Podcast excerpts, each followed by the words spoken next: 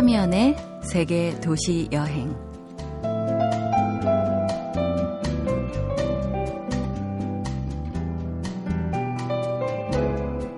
안녕하세요. 참여연입니다.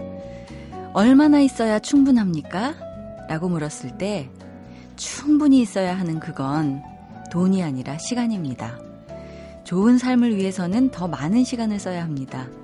일 좀 덜 하고 돈 좀 덜 벌고 덜 쓰는 삶이 필요하다는 얘기죠.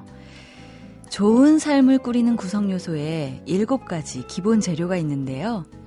건강, 안전, 존중, 개성, 자연과의 조화, 우정, 그리고 여가. 그 속에는 분명 여행도 포함되어 있겠죠? 무거운 마음이라도 좀 내려놓는 시간이 되길 바랍니다.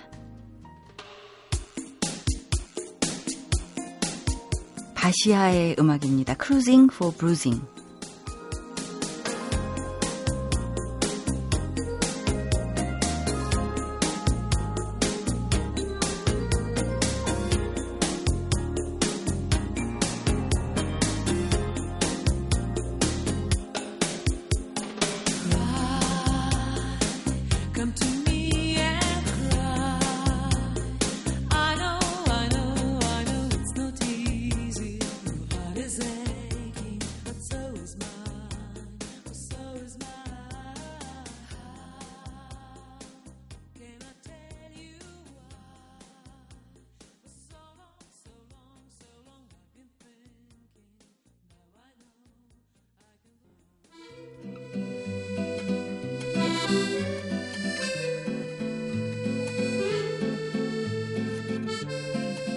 유럽에서 가장 아름다운 나라 도시는 한치의 망설임도 없이 크로아티아라고 말씀하시는 분이 계십니다.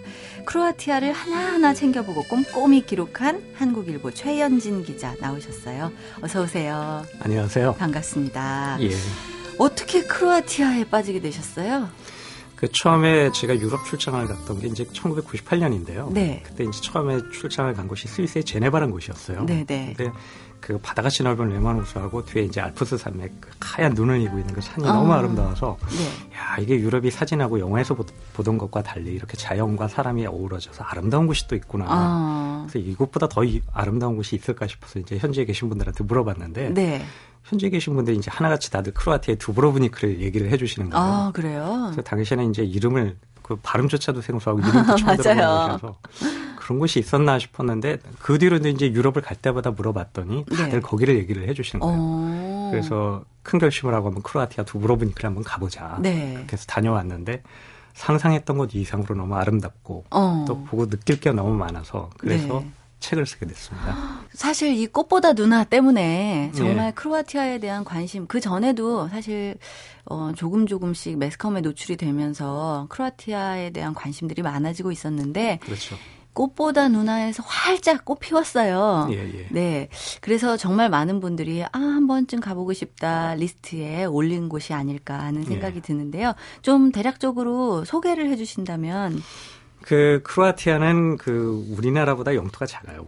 그 우리나라의 한 절반 정도 되는 국가인데요. 네. 그 모양이 기역자를 이렇게 뒤집어 놓은 것처럼 동서로 가늘고 길고 또 남북으로 가늘고 긴 희한하게 생긴 나라고요. 네. 그리고 인구가 한 450만 정도로 우리나라에 그 한 10분의 1 정도밖에 안 되는데 음. 그 위에서부터 아래까지 그러니까 북에서부터 남까 어, 남쪽 끝까지 전부 다 관광 명소고 그리고 네. 또 유네스코에서 지정한 세계 문화유산으로 다 등록돼 있는 어. 정말 국토 전체가 다 그 어떻게 보면 문화의 보고 같은 나라입니다. 네. 그 중에서 특히 하이라이트이고 절 정인 곳이 바로 두브로브니크인데요. 어, 네. 거기는 이제 중세 시대 고대 로마부터 그 중세 시대 그 문화 유산이 그대로 남아 있으면서 그 안에서 사람들이 그대로 살아가요. 음. 그러니까 쉽게 말하면 우리 민속촌을 상상을 하시면 되는데요. 예, 민속촌에서 사는 거예요. 그렇죠. 다. 예. 근데 어. 그 사람들이 단순히 이렇게 보여주기 위해 사는 게 아니라 실제로 그 성 안에서 생업을 하시면서 장사를 하고 식당을 운영하시면서 같이 살아요. 그래서 현대와 중세가 조화를 이룬 곳.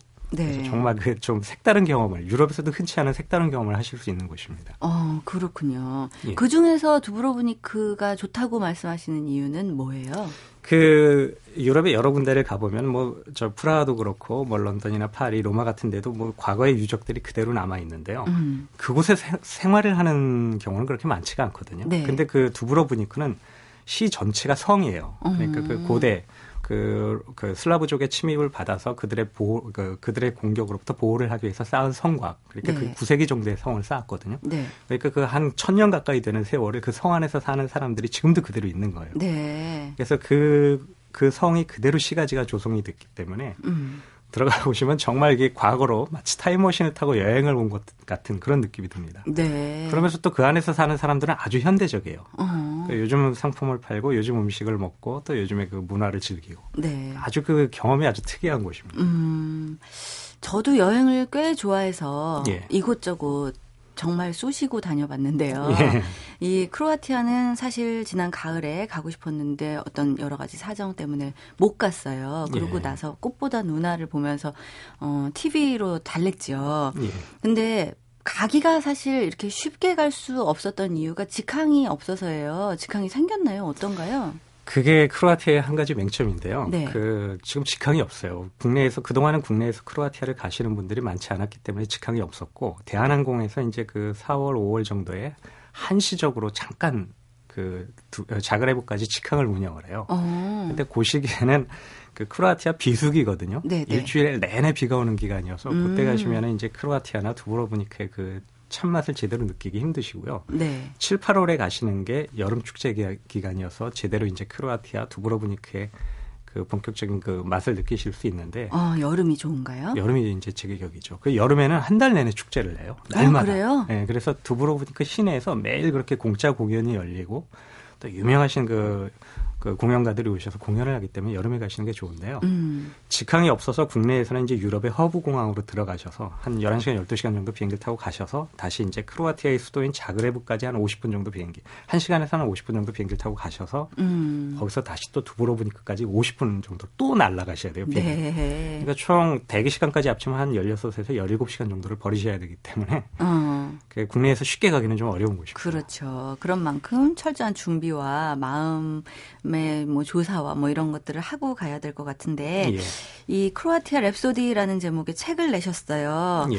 어, 그러면서 이 현지 가이드가 직접 설명해 주는 것처럼 아주 상세하게 예. 어, 설명을 해 주셨는데 크로아티아에 그러면 총 계셨던 기간은 어느 정도 되는 건가요? 그래서 제가 두브로브니크에만 있었던 기간은 한 보름 정도 되는데요. 네. 보통 크로아티아를 여행을 가시면 그 자그레브, 플리트비체, 스플리트, 두브로브니크 그렇게 여러 군데를 돌아다니세요. 예, 예, 예. 보통 뭐 9일에서 10일, 뭐 짧게는 일주일 정도 기간을 정해서 여러 군데를 다니시다 보니까 두브로브니크에 많이 계셔야 이틀, 아니면 어. 대부분 하루 정도 계시거든요. 네, 네, 그렇죠. 근데 꽃보다 누나에서 이승기 씨도 이제 그 얘기를 하셨는데 크로아티아에서 가장 기억에 남는 곳은 두브로브니크다. 음. 가장 아쉽다. 뭐 네. 짧게 있어서 아쉽다 그런 얘기를 하셨는데 제가 보기에는 일주일을 온전히 쏟아도 충분치가 않은 곳이에요. 어. 그래서 가- 어, 계획을 세워서 가신다면 그렇게 여러 군데 가시면 더 좋지만 네. 그거보다는 두브로브니크를 한 차근차근 일주일 정도 보시면 좋을 것 같고요. 음. 그래서 저도 그 두브로브니크에만 한 보름 정도 있다 보니까 하도 인상이 깊어서 또 자세히 또 둘러볼 기회도 있었고 그래서 네. 그 책을 쓰게 됐습니다. 어, 그렇군요.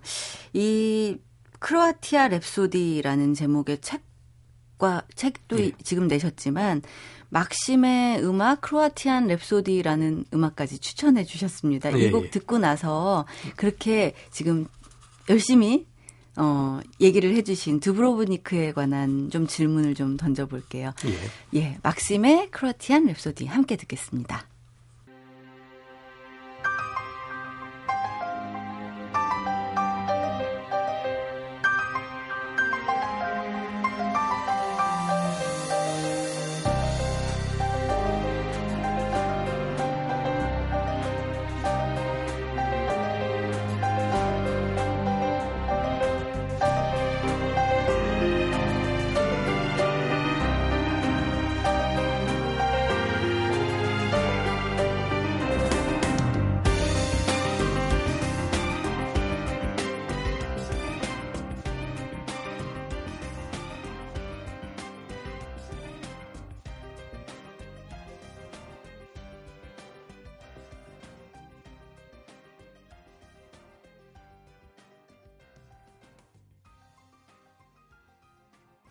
막심의 크로아티안 랩소디 듣고 왔습니다. 참여연의 세계 도시 여행.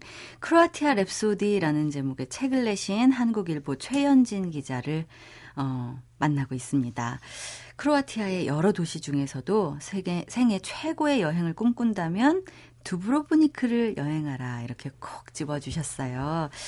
어, 최 기자가 쓰신 이 두브로브니크에 관한 글을 블로그에서 보고 크로아티아에서 현지인이 연락이 왔다는 얘기가 있어요. 예. 그 크로아티아의 그 젊은 아가씨인데요. 네. 그 블로그에 올린 그 크로아티아 글을 보고 너무 반갑다고 한글로 이메일을 보냈더라고요. 어, 원래 알고, 크로아티아에도 한류가 있나요? 저 저도 몰랐는데 크로아티아 사람들이 어려서부터 태권도를 그렇게 많이들 배운대요. 아 그래요? 예, 그래서 태권도가 널리 보급이 돼서 그분도 이제 어려서 태권도를 배운 게 2년이 돼서 음. 그 한국에 관심을 가져서 한글을 배우고 한국말을 배우고 그리고 오, 어, 우리나라에 그래요? 유학까지 오신 분이에요. 오. 어. 그래서 우리나라에 한 5년 정도 사시다가 네. 공부를 마치시고 이제 국내 대기업에 취직을 하셔서 근무를 하셨던 분인데 오. 어. 그래서 너, 그 블로그하고 크로아티아 여행이 2년이 돼서 또 크로아티아 현지인을 친구로 사귀게 됐죠. 어, 서로에게 굉장한 인연이네요. 아, 그렇습니다. 저도 깜짝 놀랐어요. 네. 그러면 한국의 어, 최 기자님이 한국에 오신 다음에도 만나시고 뭐 이렇게 해서 계속해서 인연을 이어가고 계신 건가요? 그렇죠. 그때 이제 그래서 한 두어 번 만났고요. 지금은 그분이 다시 자그레브로 발령이 나셔서 네. 국내 대기업의 그 자그레브 법인에 그 근무를 어, 하시는데요. 어, 예. 네. 지금도 이메일로 이제 서로 소식을 주고받고 어. 간간히 그러, 고 있습니다. 네. 한국말로 하시나요, 이메일? 그렇죠. 그분이 한글을 너무 잘 쓰세요. 아, 그래요? 맞춤법도 정확하게 지켜가시면서 한글을 써주셔서 그래서 전 처음에 장난을 치시는 줄 알았어요. 한국분이. 어. 근데 나중에 만나보니까 어, 진짜 그 현지 분이시더라고요. 네. 어, 갑자기 이 한글로 저기 이메일을 보내주신다고 얘기를 들으니까 크로아티아는 어떤 언어를 쓰는지가 갑자기 궁금해지는데요. 그 현지 언어가 있어요. 크로아티아 언어가 있고요. 그런데 이제 워낙 그 크로아티아 반, 그 발칸 반도가 외세 침입이 많다 보니까 다양한 음. 언어가 섞였거든요. 네. 그래서 영어를 쓰셔도 되고 프랑스나 독일어를 쓰셔도 여행하시는데 전혀 불편이 없을 만큼 다 음. 통용이 됩니다. 더러 이제 그 영어나 불어 독어를 전혀 못하시고 크로아티아어만 쓰시는 그런 나이 드신 분들이 있는데요. 네네. 크로아티아 사람들이 굉장히 친절해요. 아. 그래서 심지어 전혀 말을 못 알아들어도 이렇게 손짓 발짓으로 열심히 설명을 해주려고 애를 쓰셔서 네네. 그 가보시면 뭐 그렇게 여행하시는데 불편은 없으실 거예요. 어, 그러니까 아직 사람들이 그 인정이 다 남아 있고 이런가 봐요. 아 그렇습니다. 그러니까 경제 사정 그렇게 좋지는 않다는 이야기를 들었었어요. 예. 제가 예전에 유럽 독일 친구가 있는데 예. 독일에 이 크로아티아 분들이 많이 와서 일을 하신다고 예. 그런 얘기를 전해 들었거든요. 예. 어떻습니까? 크로아티아 경제가 사실 굉장히 안 좋습니다. 그, 그 예전에 우리가 그 유고슬라비아 시절에는 티토 대통령이 강력한 중앙 집권제를 해서 꽤 이제 잘 살았는데 잘 예. 살았다기보다는 이제 열심히 살았는데 음. 티토 대통령이 죽고 나서 보니까 그 너무 빚을 나라가 빚을 많이 졌던 거예요. 네. 그래서 지금도 그 외채를 갖고 있는 상황이고 그래서 전반적으로 경제 상황이 굉장히 안 좋아요. 어. 그 실업률이 특히 그 젊은 20, 30대 청년 실업률이 무려 그 40%에 이를 만큼 굉장히 높거든요. 네. 그래서 이 양반들이 젊은 친구들이 대부분 크로아티아 밖에 나가서 일들을 하는 게 이제 꿈이에요. 아, 그렇군요. 그래 그래서 국가가 그 전반적인 경제 소득도 굉장히 낮고 또 그 일자리도 많지 않고 그래서 굉장히 어려움을 많이 어, 겪고 있죠. 음, 그럼에도 불구하고 인정은 여전히 남아 있는 예. 친절한 나라군요. 어, 아무래도 두브로브니크가 이렇게 좋다 하면서 전도사 역할을 예. 지금 하시는 분이니까 오세요 이런 예. 예. 얘기를 해주신다면 그 두브로브니크에 처음 가서 깜짝 놀랐던 게그 네. 이렇게 성곽이 무려 9m 그 이상 높은 그 성곽이 담장처럼 이렇게 둘러싼 도시 그 저 안에 도시 안에 그 좁은 골목 안에 그 빨간 지붕들이 아주 오밀조밀 모여 있어요. 네. 그게 너무 저는 인상이 강했거든요. 아.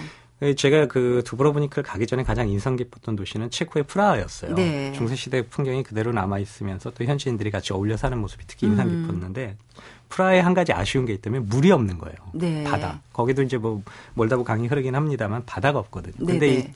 두브로브니크는 바닷가 절벽 위에 이제 성을 지은 거예요. 음, 그래서 아드리아해를 그렇죠. 예, 그 네. 특유의 그 쪽빛 아드리아의 바다 위에 그 주황색 아주 진한 주황색의 그 지붕이 쫙 또 파도처럼 펼쳐져 있는 그 성곽이 어. 정말 아주 가보면 진짜 말이 안 나올 만큼 아주 아름답습니다. 그래서 네. 저는 이제 두브로브니크를 안 가보신 분들한테 그 무리했던 프라하다 그렇게 표현을 음. 하거든요. 그럼 이제 프라하를 가보신 분들은 그 그림이 이제 쉽게 그려지실 수 있는데 그 풍경이 너무너무 아름답고 그리고 성 안에 들어가시면 그 마치 물로 이렇게 닦아놓은 듯한 그 대리석 바닥이 쫙 펼쳐져 있어요. 반짝반짝 하나 봐요. 예, 햇빛을 받으면 마치 보, 그 진주가를 뿌려놓은 것처럼 보석처럼 반짝거리는 그 도로가 그곳에서만 볼 수 있는 정말 아름다운 풍경입니다. 네. 그러면서 한편으로는 또 정말 가슴 아팠던 기억이 지금도 도시 곳곳에 보면 총알 자국, 포탄 자국이 그대로 성 안에 있어요. 어. 그 크로아티아가 1991년, 92년에 내전을 겪었거든요. 네. 불과 그게 이제 2, 30년 전 일이어서 아직도 크로아티아 젊은이들한테는 그 전쟁의 상처가 남아, 어. 남아 있고 기억이 그대로 남아 있는. 거예요. 네. 그래서 그 중세 시대 풍경과 현대의 전쟁의 아픔이 함께 녹아 있는 도시. 음. 그게 아주 크로아 저 두브로브니크의 묘한 매력이자 또 특징이기도 하죠. 네. 최현진 기자님은 예. 아무래도 이 시간의 흐름이 그대로 녹아 있는 곳, 예. 그것이 축적되어 있는 곳에 굉장히 매력을 느끼시나 봐요. 예, 그게 같은 풍경을 보더라도 그 이렇게 이제 뭐그 현대식 콘크리트 건물로 지은 것도 매력이 있긴 있는데요. 네. 이렇게 보면은 시대의 아- 그 흐름과 아픔과 그 역사가 그대로 녹아 있는 그 흔적들을 보면 마치 제가 그 과거로 돌아가는 듯한 음. 느낌도 들고 그 또 예전부터 지금까지 살았던 그 사람들의 그, 그 문화의 흐름을 마치 한 몸으로 받는 것 같은 기분이 들어서 네. 쉽게 말하면 살아있는 역사를 배우는 느낌이 맞아요. 들어요. 네, 그, 그 네. 느낌이 좋은 것 같습니다. 어, 그런 면에서 저도 이 서울에 저쪽 북촌 뭐 이런 데 가서 한옥도 보고 그러면 예. 아, 이것들 진짜 어, 좀 어, 보존되고 우리가 예. 좀 지켜야 되는데 서울이 500년 된 도시인데 우리가 그걸 잘 못 지키고 있는 것 아닐까 하는 생각이 들 때도 있어요. 음, 그런 아쉬움이 있죠. 예, 맞습니다. 어, 아까 여름에 여행을 떠나는 게 좋다고 말씀해 주셨어요. 어, 역시나 두브로브니크도 여름에 가는 게 제일 좋겠죠? 그 7월부터 8월까지 두브로브니크는 리베르타 자유 축제라는 기간이에요. 네. 그한 한 달 좀 넘게 한 약 두 달 가까이 축제를 하는데요. 그 음. 우리가 생각하는 그런 축제가 아니라 날마다 공연을 해요. 어. 그것도 그 도시 안에서 네. 그 넓은 그 대리석이 대리석 바닥 광장 위에서 음. 날마다 무료 공연이 펼쳐지고 또 곳곳에 이제 여러 유적지에서는 유명하신 분들이 와서 뭐 콘서트를 하기도 하고 그래서 하루하루가 진짜 공연과 축제의 나날들이거든요. 네. 그리고 또 그 안에 어우러져서 사람들이 그 밤새도록 술을 마시고 또 이렇게 그 공연을 보면서 함께 어, 어우러져 노는 분위기가 음. 아 진짜 그 뭐라고 말을 표현하기 힘들 만큼 그런 아주 흥겨운 분위기를 잘 안해요. 우리 그 대학 시절에 대학 축제 를 그, 해- 그 처음 경험했던 그런 느낌이 들더라고요. 음. 그래서 이왕 가시면은 7월 8월 여름 축제 기간에 가시면 그 볼 것도 보고 또 문화도 그만큼 즐기실 수 있어서 또 그 한결 나으실 겁니다. 예. 그렇죠. 이 책에서 사진으로만 봤지만 두브로브니크의 야경도 운치 있던데요. 아, 반들반들한 대리석 바닥 말씀해 주셨잖아요. 예, 예. 그것과 어울린 그 등들. 아, 야경이 정말 아름답죠. 그 네. 야경이 그 두브로브니크는 우리 같은 경우에 보면 네온 사인들이 다양한 모습으로 이제 반짝반짝 불빛도 다양하고 그렇잖아요. 근데 두브로브니크는 그, 그 밤에 켜는 그 가로등들이 다 똑같은 모양이에요. 어. 그리고 그 제가 뭐 직접 보지는 못했습니다만 중세 시대 그 유럽의 가스등 같은 그런 네. 촛불, 주황색 촛불 분위기가 나거든요. 어. 그래서 밤에 이렇게 케이블카를 타고 산 위에 올라가서 이렇게 내려다 보면 그 도시 전체가 주황색 촛불처럼 빛나요. 꼭 네. 촛, 그 촛불을 그 꽂아놓은 케이크처럼 보입니다. 어, 그래요. 그래서 그 야경을 정말 잊지 못하겠더라고요. 못, 음. 못하겠더라고요. 그리고 그 바닷물에 그 주황색 가로등이 이렇게 비치면서 일렁일렁 하면 그 고흐의 그 이글이글하는 듯한 그림을 보는 듯한 네. 그런 느낌이 들거든요. 어. 그 느낌도 아주 새로웠어요. 어, 초를 꽂아놓은 케이크 같다는 표현 때문에라도, 예, 그 야경을 꼭 보고 싶다는 생각이 듭니다. 예, 예. 어, 정말 두브로브니크 그리고 크로아티아에 대해서 얼마나 열정적으로 말씀을 해주시는지 제가 이 스튜디오에서 정말 그 열정이 느껴지는데요. 예. 어, 여행하면 먹는 걸 빼놓을 수 없잖아요. 그렇죠. 크로아티아는 뭐 입맛에 잘 맞나요, 우리 입맛에? 크로아티아는 달마티안이라고 하거든요. 그 크로아티아 그 두브로브니크 지역을 달마티안 지방이라고 불러요. 네, 그 네. 아시다시피 그 전박이 얼룩얼룩한 검은색 달마티아님은 그 이렇게 전박이 강아지, 얘기하는 맞습니다. 거예요? 그 달마시안 계의 그 원산지인데요. 그 네. 지역은 그 달마티안 음식이 유명해요. 어, 근데 그 달마티안 음식이 그 이- 강아지 음식은 아니겠죠? 전혀 아닙니다. 예, 예. 그 이태리하고 상당히 닮았어요. 이탈리아하고 아. 흡사해서 스파게티 뭐 그 리조또 그런 것들이 비슷하기 때문에요. 네. 이탈리아 음식 특히 피자 스파게티 좋아하시면 네. 그 두브로브니크 가셔서 정말 먹을 게 많은 곳이에요. 어. 거기에 이제 달마티안 특유의 그 해산물 요리들이 곁들여서 저는 이제 쉽게 표현해서 문어탕이라고 얘기를 했는데요. 네. 문어를 토마토 소스에다 이렇게 그 탕처럼 끓여서 나오는 음식이 있어요. 근데 어, 뭐 한국인들뿐만 아니라 서양인들까지도 그건 정신없이 먹을 만큼 정말 맛있습니다. 그렇군요. 예, 근데 그 음식은 두브로브니크에 가시면 맛을 보실 수 있고요. 음. 그다음에 이제 뭐 그 이태리 지역에서 많이 맛보실 수 있는 이탈리아나 그리스에 가시면 많이 맛보실 수 있는 오징어 튀김 같은 경우에도 네. 레몬 소스를 곁들여서 이렇게 오징어를 튀겨내거든요. 네. 그것도 진짜 입에 침이 고일 만큼 맛있죠. 그렇군요. 자, 크로아티아의 이모저모를 아주 상세하게 설명해 주신 한국일보 최현진 기자와 함께 크로아티아 이야기 나눠봤습니다. 그 중에서도 지상 낙원이라 불리는 도시 두브로브니크에 대해서 상세하게 이야기해 주셔서 오늘 참 좋았습니다. 고맙습니다. 고맙습니다.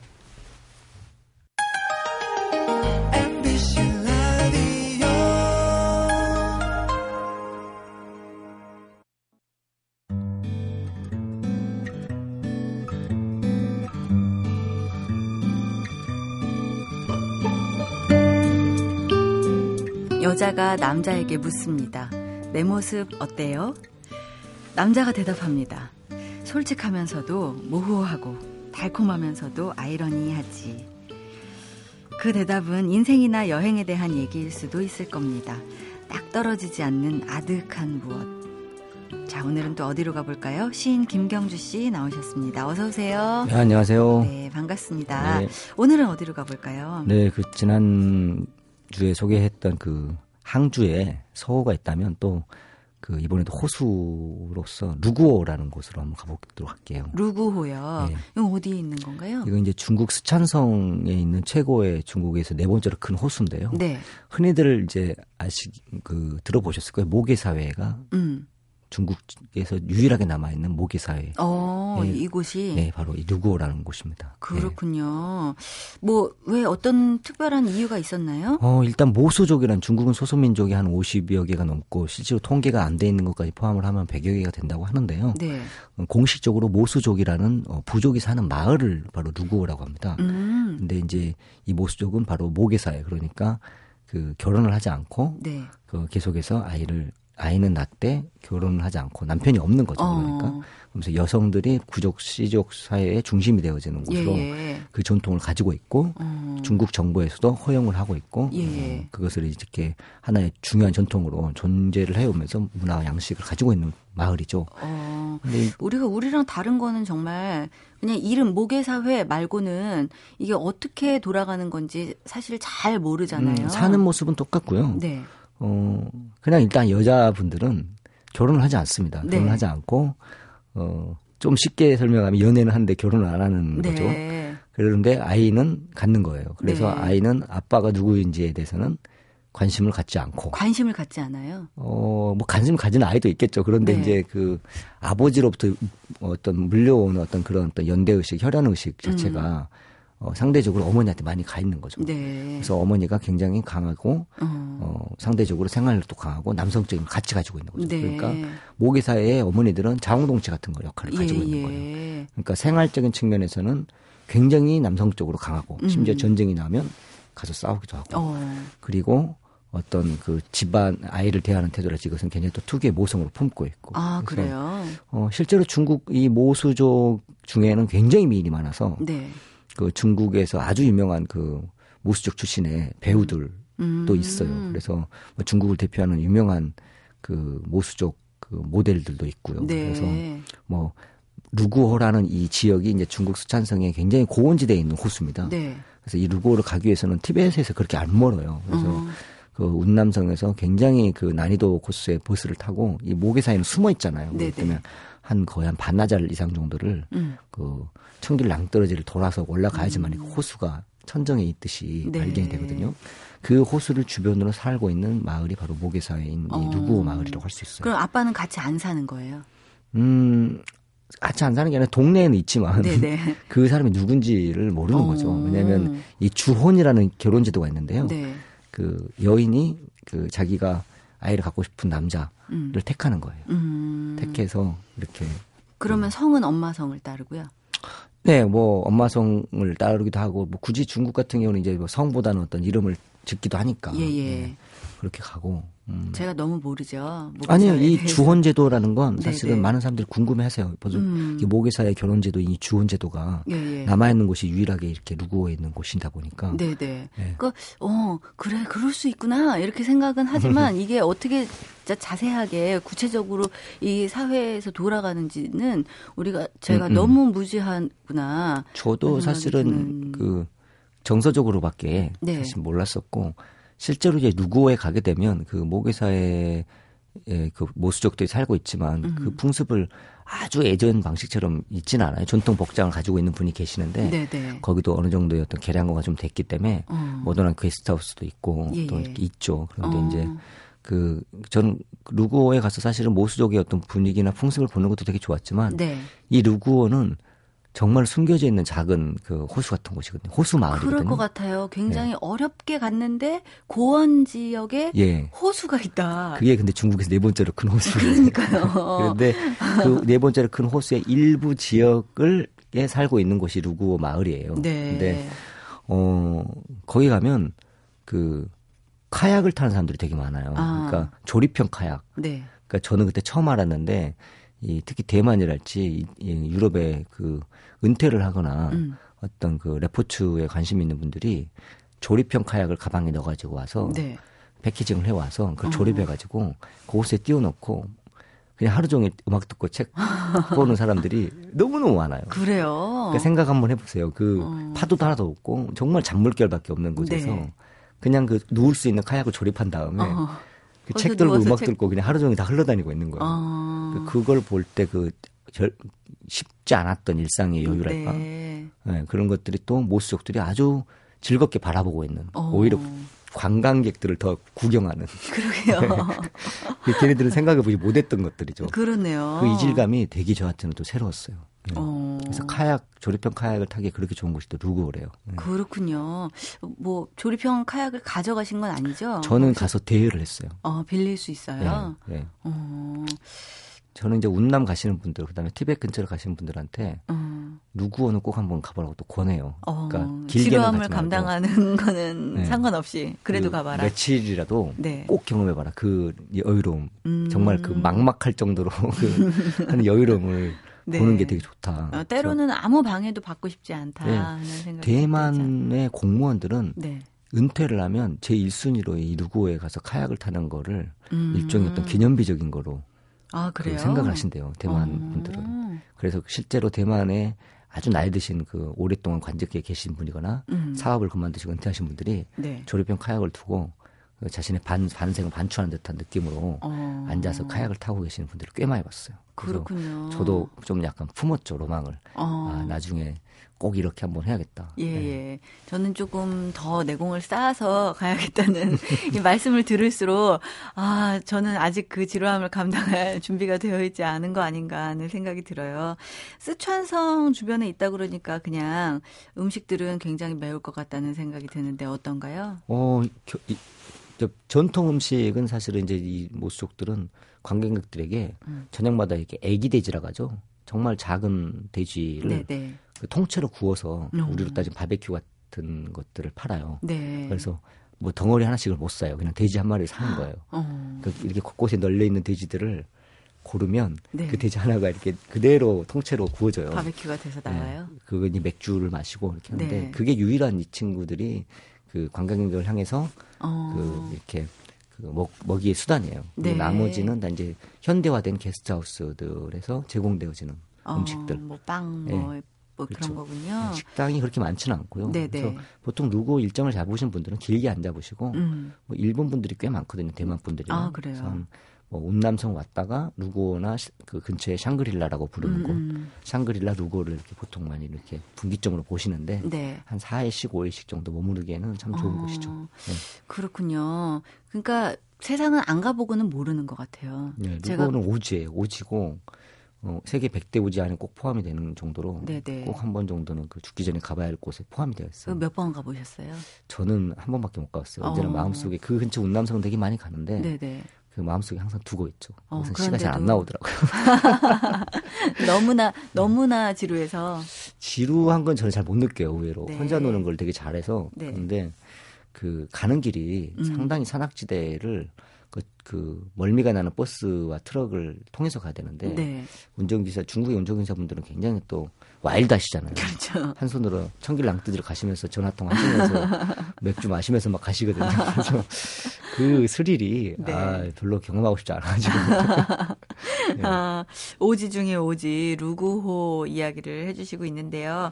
그렇다면 어떤 분들이 이 어떨 때 루구호를 가면 좋을지 마지막으로 어, 좀 여쭤볼까요? 저는 개인적으로 이제 좀 그 인간 사회랄지 문명 이런 것들에 대해서 조금 누구나 한 번씩 삶은 지루해지기 마련이거든요. 네. 인간은 지루해질 수밖에 없는 존재라고 저는 생각이 드는데 그런 관계랄지 이런 것들이 좀 화랑하게 느껴지고 음. 조금 환멸까지는 아니더라도 좀 아 좀 혼자 있고 싶다 싶을 음. 때 어, 절대적인 고립에 좀 놓여보고 싶다. 음. 그러면서도 그 고립이 너무너무 여유롭 그 고립을 찾아와서 여유로운 네. 자들의 모습을 보고 싶을 때 음. 어, 뭐 시련이죠, 뭐. 음, 사실 시련. 도시 속에서 있어도 고립감 많이 느끼고 네. 고독하잖아요. 어차피 어떻게 보면은 본질적으로는 혼자다 이런 생각이 들 때가 있는데. 그렇죠. 거기 가서도 그 생각할 수밖에 없어요. 아 그런 네. 거예요. 근데 가서 확인하는 것과 네. 방 안에서 상상으로 확인하는 건 좀 다를 수 그건 있죠. 맞아요. 네. 예. 여기서 그냥 생각하면서 그곳은 그럴 거야라고 이야기하는 것 자체가 오히려 교환이 아닌가 하는 생각도 듭니다. 그 호수들의 근처에 가면 그 자기 얼굴 비친 것을 반드시 확인할 수 있잖아요. 네. 그때 음, 되게 묘한 경험들이 들어요. 음. 예, 그래서 뭐 대여 카약 같은 거 놔두고 네. 좀 이렇게 유유저적 나뭇잎처럼 떠다니다 오는 경험을 음. 저는 삶에서 한번 포기하지 않아도 된다 이렇게 네. 생각하는 사람이고 네. 뭐 실현 당하고 오신 일본 분들이 꽤 많더라고요.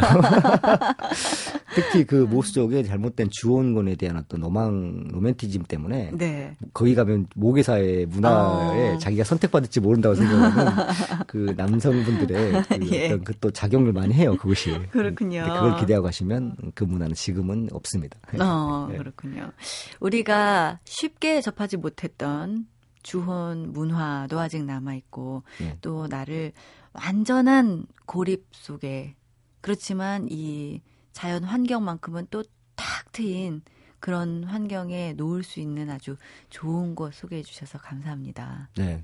그 사람은 제가 구정 때 어떤 책을 봤는데 러셀이라는 버트란트 러셀이라는 영국의 철학자가 네. 그 말년에 어떤 책을 썼는데 굉장히 따뜻한 명상 노트 같은 책을 썼는데 네. 이런 말씀을 하시더라고요. 그러니까 인간은 누구나 죽기 직전까지 두 가지의 싸움을 하게 되는데 음. 하나는 자연과의 싸움이고 하나는 자기 자신과의 싸움이다라는 음. 말을 그 서문에서 봤어요. 네. 근데 저는 여행이 그런 음. 것 같아요. 그러니까 꼭 이 싸움이란 단어에 갇힐 필요는 없지만 음. 내가 모르는 자연과의 어떤 대립이 존재하거든요. 네. 항상 가게 되면. 네, 네. 항상 내 주변의 풍경은 내가 익숙한 자연이 있잖아요. 어.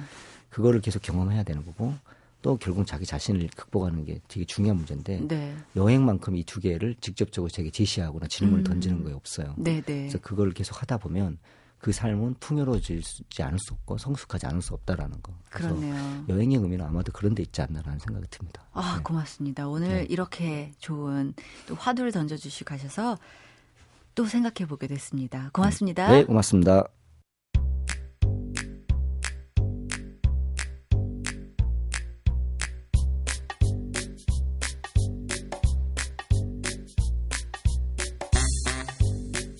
무협 영화를 보면 최고의 고수는 가장 유연한 인물입니다.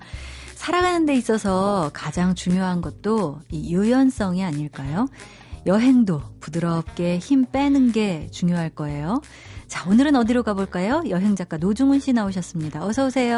안녕하세요. 네, 안녕하세요. 오늘 어디 소개해 주시겠어요? 어, 저그 전에 지금 하신 오프닝 멘트가 네. 정말 마음이 왔어요. 제가 가장 어. 좋아하는 말이기도 해요. 부드러움이 강함을 이긴다. 그러게요. 그 저는 제 부드러운 뱃살이 강력한 근육을 갖고 있는 그런 분들을 부러워하지 않습니다. 전 강력한 근육인데. 부럽지 않습니다. 오늘 가보실 곳은요. 네. 맛있는 항구 도시, 또 멋있는 항구 도시, 어. 거제 옆 동네, 어. 통영으로 한번 가보시겠습니다. 어, 맛있는 애. 정말 네. 어울리네요. 저는 지금 막 마음이 급한 게요. 네. 볼거리 간단하게 소개해드리고 어. 통영에 네. 음식들을 소개하려고 하니까 마음이 막 급한 거예요. 어, 볼거리 먼저 빨리 해주세요, 그러면은. 우리 몇 주 전에 네. 그 경상도 사투리 쓰는 아주 그 매력적인 음색에 여행 작가분 나오셔가지고 네, 네. 마을 여행 소개하셨잖아요. 이색마을이요. 그렇죠. 네. 그러면서 이제 벽화 얘기 많이 하셨는데 네. 지금 제가 알기로는 전국 100여 곳의 벽화 마을이 있을 거예요. 어. 근데 원조라고 할까요? 전국의 벽화 마을 열풍을 불러오는 곳이 바로 이 통영에 있지요. 네. 동피랑 마을이 되겠습니다. 어. 이게 통영항 중앙시장 뒤편에 네. 봉긋하게 솟은 언덕배기에 자리한 집인데 지금 한 집들은 80여 채가 있고요. 음. 벽화가 바뀌는데요. 한 네. 120여 점이 이제 그려져 있습니다. 음. 원래 동피랑은 굉장히 소외된 곳이었었어요. 그러니까 그래요? 중앙시장에서 이렇게 일일 노동자들이 주로 음. 기거하는 달동네였는데 2005년 경쯤에 마을을 관통하는 도로도 좀 생기고 그때 네. 즈음에 어떤 민관 협의체에서 음. 벽화 아이디어를 낸 거예요. 네. 그렇게 공모도 하고 그러면서 마을이 이제 활기를 얻게 됐고요. 지금은 이 작은 마을에 하루 평균 300명 정도. 음. 그러니까 아, 아 3천 명이군요. 음.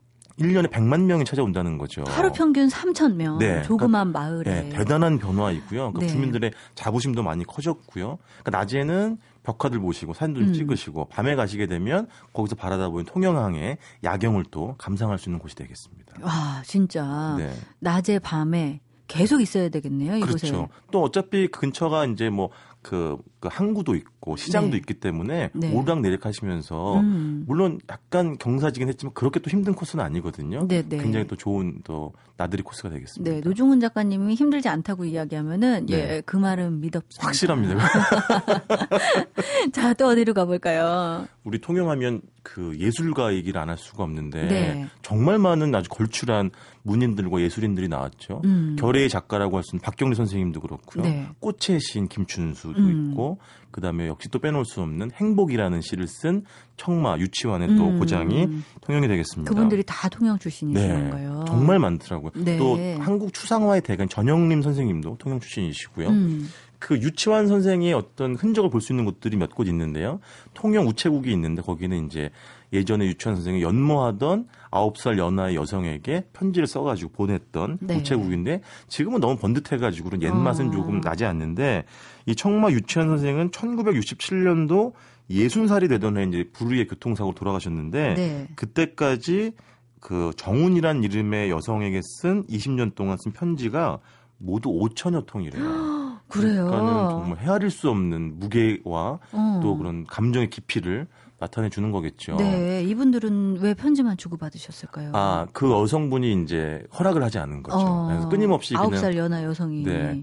또 이제 그 여인에게는 또 사실은 다른 남자가 있었다는 얘기도 있고. 네, 네. 근데 어쨌든 그런 그 청마 거리라는 또 가- 곳에 가시게 되면요. 그 유치원에 흉상 같은 것도 있고요. 또 청마 문학관도 있습니다. 음. 둘러보시면은 청마의 어떤 일대기를 또 들여다보실 수가 있고요. 네. 또 박경리 선생도 문학관도 있고 아까 말씀드린 전영림 화백의 미술관도 있기 때문에 음. 어떤 그런 미술과 예술을 주제로만 해도 테마가 충분히 나오는 곳이 또 통영이 되겠습니다. 그렇군요.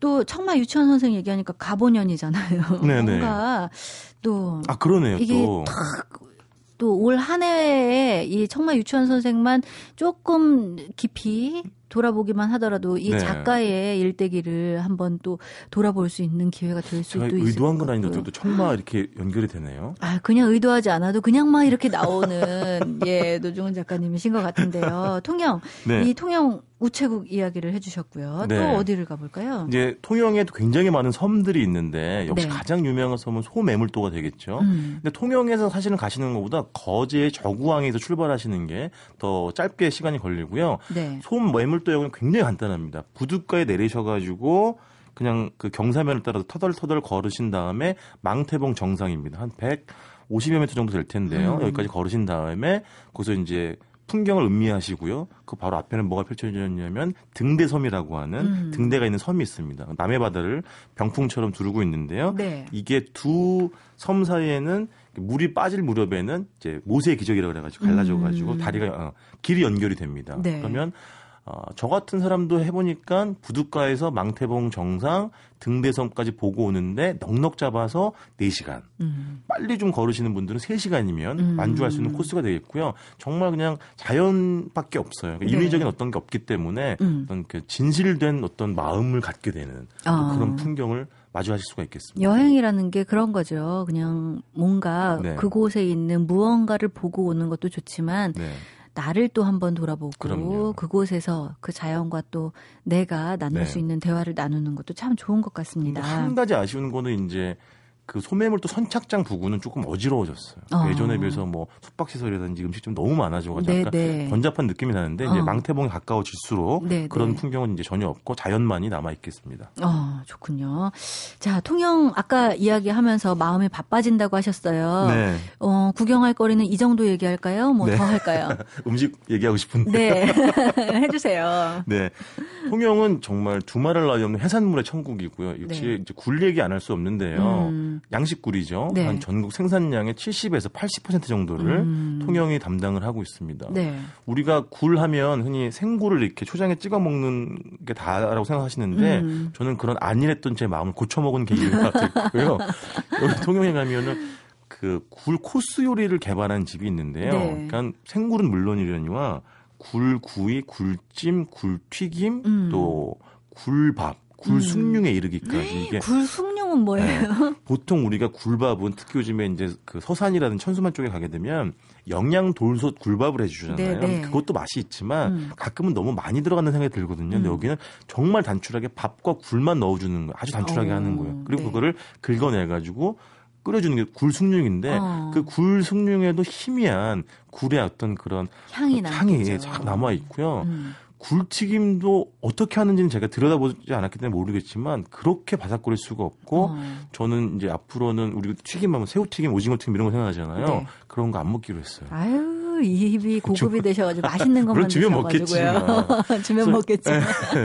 이런 정말 대단한 굴의 어떤 다양한 변주를 또 볼수 네. 있는 곳에 있고 그리고 지금은 겨울이지만 봄이 찾아오게 되면 역시 도다리 쑥국 얘기를 안 할 수가 음. 없습니다. 그렇죠? 향긋한 도다리 아 쑥에. 쑥 쑥에다가 담백한 도다리 살이 어우러지는 네. 쑥국이 일품이고 통영에서는 반드시 시장을 가보셔야 되는데 특히 서호시장 이런 데 가시게 되면 음. 뭐 시락국, 그러니까 장어의 머리를 고고 거기다 무청 넣은 그 된장 푼 거죠. 네. 시락국이라든지 아니면 재미난 이런 먹을거리도 있어요. 우짜 그래가지고 음. 우동 짜장의 줄임 말이죠. 여기 진짜 예전 분들의 추억의 간식 같은 거예요. 네. 그러면은 우동면에다가 약간 물이 자- 자박하게 국물이 들어가 있고 음. 짜장 소스를 부어주는데 음. 이게 네 맛도 내 맛도 아닐 것 같지만 은근하게 두 가지 맛이 절묘하게 어우러지면서 네. 계속 입을 당기는 그런 게 되겠고요. 그래요. 전 그런 중간 맛이 싫던데. 저도 원래 싫어하거든요. 네. 근데 이거는 간단하니까 이렇게 어. 큰 기대하지 말고 네. 추억이라고 생각하시면 드시면 좋을 것 같고 네. 통영은 유난히 복 문화가 발달한 곳이에요. 그래서 어. 보고 요리하는 집들이 굉장히 많은데 제가 개인적으로 좋아하는 건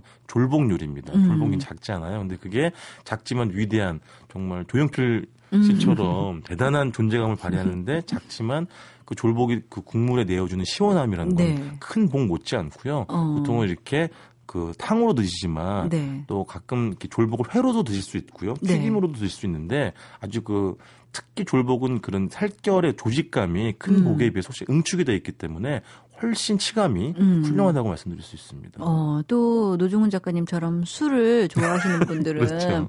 술 드시고 난 다음에 네. 복국 드시면 막 이렇게 위를 이렇게 주물러 주는 것. 같은 그런 느낌을 아침부터 받지 이런 않을까. 얘기해서 죄송하지만 복국은요 네. 음주와 해장을 동시에 하게 해주는 기적의 음식이라고 할수 있겠죠. 저는 되게 네. 이 복국이 아침 음식이라고 네. 생각했거든요. 네. 뭔가 이렇게 어, 국물이 맑고 이렇기 네. 때문에 근데 음주와 해장을 동시에 할 수 있는 네. 아침의 음식 겸 밤의 음식이기도 하군요. 맞습니다. 그렇습니다.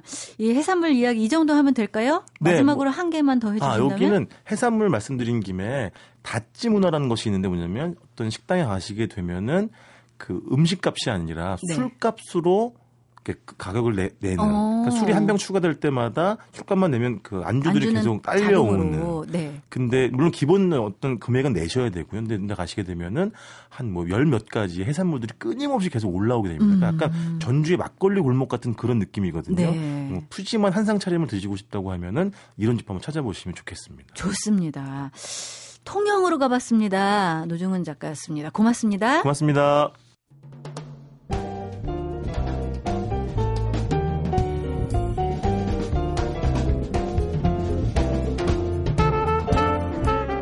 투자, 시간을 투자하고 마음을 투자하면 없어지는 게 아니죠. 쌓여요. 그렇지만 주중 엿새 동안 열심히 투자하셨을 테니 오늘만큼은 좀 휴식에 투자해 보시는 건 어떨까요? 자, 세계 도시 여행 참여연이었습니다. 고맙습니다.